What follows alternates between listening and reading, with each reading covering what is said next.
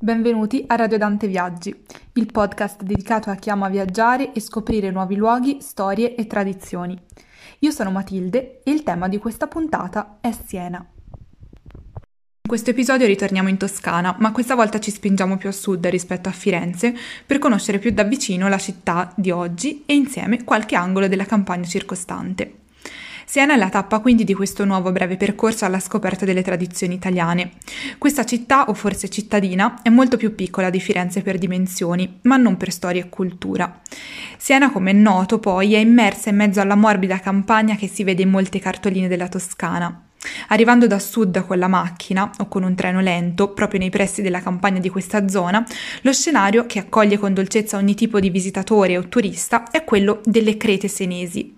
le crete, che sono questo spicchio famoso in tutto il mondo della campagna toscana, sono tenui rilievi del terreno con il loro tipico colore grigio-azzurro. Da lontano infatti il paesaggio è brullo e come si dice quasi lunare, con degli sporadici intervalli dati da alberi secolari come le querce o ad alberi suggestivi come i cipressi per esempio. Il nome, il colore e la forma di questo terreno sono dovuti alla presenza in esso dell'argilla, materia prima tipica infatti dell'artigianato di questa zona. Pensate che i residui argillosi di questo territorio sono stati dati dalla presenza in esso del mare addirittura nell'epoca del Pliocene, cioè milioni e milioni di anni fa. Ma entriamo a Siena attraverso una delle tante porte ancora in piedi che con le loro varie storie ci fanno già fare un tuffo nel passato. Pensate che la porta più antica di cui si hanno testimonianze risale addirittura intorno all'anno 1000 ma comunque in generale tutta la storia di Siena, come quella di molte città toscane e italiane, affonda le sue radici nell'antichità e più precisamente nel tempo dei Romani. La colonia che esisteva infatti nel luogo, nell'antichità, si chiamava Sena Iulia, nome da cui deriva quello odierno.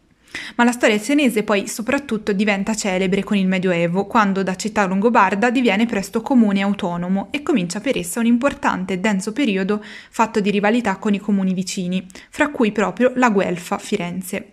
Ricordiamoci per tutti la battaglia di Montaperti nel 1260, cioè la celebre disfatta guelfa fiorentina e non solo, evocata più volte anche da Dante nella commedia, che segna un momento fondamentale per l'affermazione della città sul territorio vicino. Come si intuisce, il fascino e la rilevanza di Siena si esercitano a tanti livelli diversi e sarebbero molte quindi le parole del passato a cui riferirci per raccontarla in alcune sue facce, scorci e tradizioni. Molte sono le voci che potrei trovare quindi per raccontarla, voci di scrittori italiani intendo, penso a più o meno famosi come Curzio Malaparte, Guido Piovene, ma soprattutto Federico Tozzi. Quest'ultimo scrittore, nato e cresciuto proprio a Siena, non accettato o conosciuto dalla maggior parte dei suoi contemporanei, contemporanei, ma poi riscoperto nella sua importanza solo successivamente, fa emergere la città di Siena e quindi i paesaggi delle sue origini in molti dei suoi scritti e romanzi. La città si vede infatti in controluce in tantissimi richiami. Lo scrittore intrattiene continuamente con essa un dialogo, che anche se spesso risulta conflittuale, torna in realtà continuamente a celebrarla e a rappresentarla. Il rapporto con la città e con le sue descrizioni si riflette direttamente anche nella rappresentazione psicologica di molti dei suoi personaggi.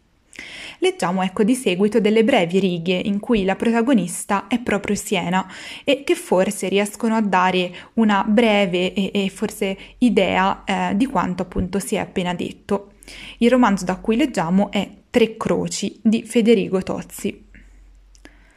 Il vento frusciava nei giardini e negli orti a piedi delle case, dentro la cinta delle mura di Siena.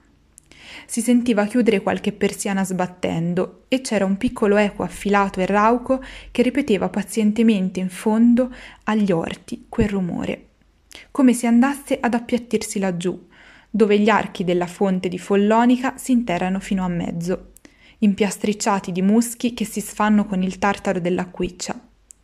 L'erta delle case, silenziose, morte, non sentiva le foglie di un gran tiglio, sotto la finestra della camera, staccarsi l'una dopo l'altra, senza che potessero smettere più. Ecco, ehm, in questo bel passaggio dal romanzo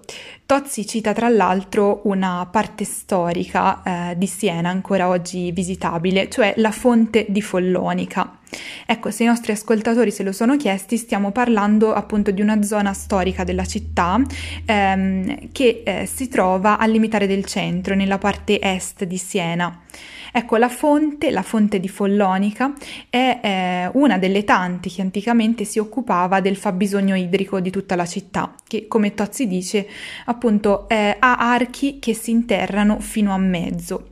La fonte di Follonica risale probabilmente al 1126 e nel momento del suo funzionamento era in realtà di grande utilità per la città. Ora infatti è solamente appunto quasi un, un rudere, ma mm, in, in, origine appunto eh, si poteva scorgere e la sua utilità stava proprio nella sua eh, varietà di composizione, cioè c'era nella parte più alta il fontino dove le persone attingevano acqua da poter bere, poi più in basso vi era la parte dove si abbeveravano invece gli animali eh, e i lavatoi e in ultimo poi vi era un canale dove fluivano tutte le acque sporche. Ecco, il nome Follonica deriva tra l'altro dal latino fullonis, cioè dai lavoratori di panni di lana. Ecco, la follatura era una fase importantissima della lavorazione della lana che consisteva proprio nell'immergere il panno appena tessuto in questi bacini di acqua e nel pestarlo. Talvolta poi il panno veniva anche sottoposto a colpi pesanti di mazze che spesso erano tenuti appunto da un mulino a vento. Ora questa è una breve curiosità eh, storica sul posto citato da Tozzi, ma lasciamo le fonti di Follonica e lasciamo anche le, par- le parole dello scrittore a chi vorrà approfondirle e addentriamoci virtualmente nelle strade del centro. Ecco, se dovessi parlare delle caratteristiche esterne che a primo pensiero quindi mi trasportano, mi riescono a, a, far vedere Siena pur non trovandomici, direi forse i suoi colori antichi, eh, la sua peculiare forma vista dall'alto, cioè con le strade che ruotano intorno a Piazza del Campo e eh, sicuramente poi proprio i contorni della famosa piazza principale, densa di storia e di tradizioni, ancora oggi poi profondamente sentite proprio dai senesi come eh, tratto distintivo. Eh, infatti, proprio riguardo le tradizioni senesi, abbiamo scelto eh, come tema di questa puntata Siena anche in virtù eh, di una delle tradizioni che rendono Siena famosa in tutta tutta Italia e non solo, cioè il palio, il palio di Siena. Ecco, ehm, si deve partire necessariamente dalla premessa, che eh, è però molto nota, che Siena è divisa in contrade, cioè quartieri e zone del centro, ognuna con una, un nome peculiare e un forte spirito di appartenenza sentito eh, dai propri abitanti. Il palio è chiaramente il momento in cui la rivalità e le differenze fra le varie contrade emergono in modo lampante. Eh, tra l'altro il palio di Siena si disputa proprio in questo periodo, solitamente, per la precisione il 2 luglio, che è la prima data, e poi nel pieno dell'estate, il 16 agosto. Ecco, come tutti sanno, il Palio di Siena è una gara, quindi appunto fra le contrade, disputata dai fantini con i propri cavalli eh, che si battono in una gara di velocità eh, in sella ai propri cavalli nella scoscesa piazza del campo che viene preparata eh, apposta per l'occasione. Pensate che già dal 1200 si hanno notizie di questa corsa e viene sentita eh, proprio nello stesso modo come se fosse una, una, una tradizione recente presente da tutti i senesi. Il nome trae origine proprio dal primo premio in gara, cioè un pallium, che era una lunga pezza di stoffa preziosa, talvolta cucita a bande verticali e foderata da centinaia di pelli di vaio. Oggi il palio dipinto, che da un diverso pittore ogni anno, eh, e dato simbolicamente al vincitore, viene chiamato anche drappellone, oppure viene chiamato dai senesi più comunemente il cencio. Quello che è curioso, appunto, come stavamo dicendo, è che allontana questa celebre tradizione dalle altre, eh, che ancora oggi vengono celebrate in tante eh, città secondo i costumi tradizionali è proprio la partecipazione profonda di ogni senese a questa ricorrenza, non solo nei giorni in cui essa si svolge, ma in ogni momento dell'anno, tanto da rendere appunto le rivalità fra gli appartenenti a diverse contrade accese in tante occasioni della vita anche quotidiana cittadina. Nei rapporti fra le contrade esistono tra l'altro vere e proprie, ehm, quindi proprio ufficiali rivalità e anche nello stesso tempo ufficiali alleanze che stanno fortemente a cuore agli abitanti di Siena. Con il palio siamo arrivati in Piazza del Campo e ci avviciniamo quindi al termine della nostra passeggiata nella storia e nelle tradizioni senesi con una panoramica di questa particolare piazza centrale. Che sia al cuore di Siena si capisce anche perché questa piazza, scenario del palio, insieme al palazzo pubblico, non appartiene a nessuna contrada. Essa è famosa per la sua forma a conchiglia, per il suo eh, terreno, il suo pavimento scosceso e eh, si erge a caratterizzate a caratterizzare chiaramente tutta l'architettura circostante il palazzo comunale. Forse nascosto ai più, poi non tutti sanno che anche dentro il palazzo centrale si trova tra l'altro il Teatro dei Rinnovati, uno dei maggiori di Siena, che con i suoi interni suggestivi e la sua ubicazione invoglia sicuramente chi si ferma per qualche tempo nella città a visitarlo per assistere a una rappresentazione. Chiudiamo questo episodio dedicato a Siena eh, con il ricordare agli ascoltatori un altro punto imperdibile della città, e cioè il Duomo. Il Duomo di Siena si trova più in disparte rispetto a Piazza del Campo.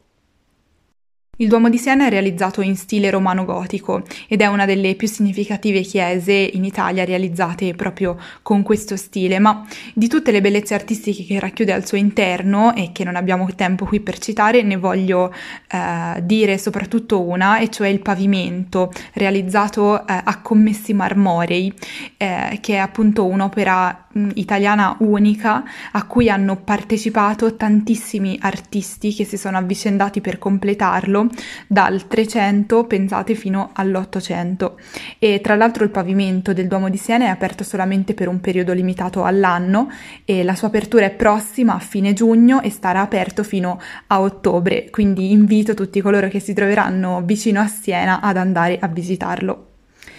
Ecco, io con questo chiudo oggi questo nuovo percorso di Radio Dante fra le città e i borghi italiani, sperando di avervi dato la curiosità per seguirci ancora nelle nostre prossime tappe. Grazie per essere stati con noi, vi ricordo che potete contattarci per commenti, collaborazioni o notizie scrivendoci a redazione chiocciolaradiodante.org. Non dimenticate poi di seguirci anche sui nostri social, Facebook e Instagram.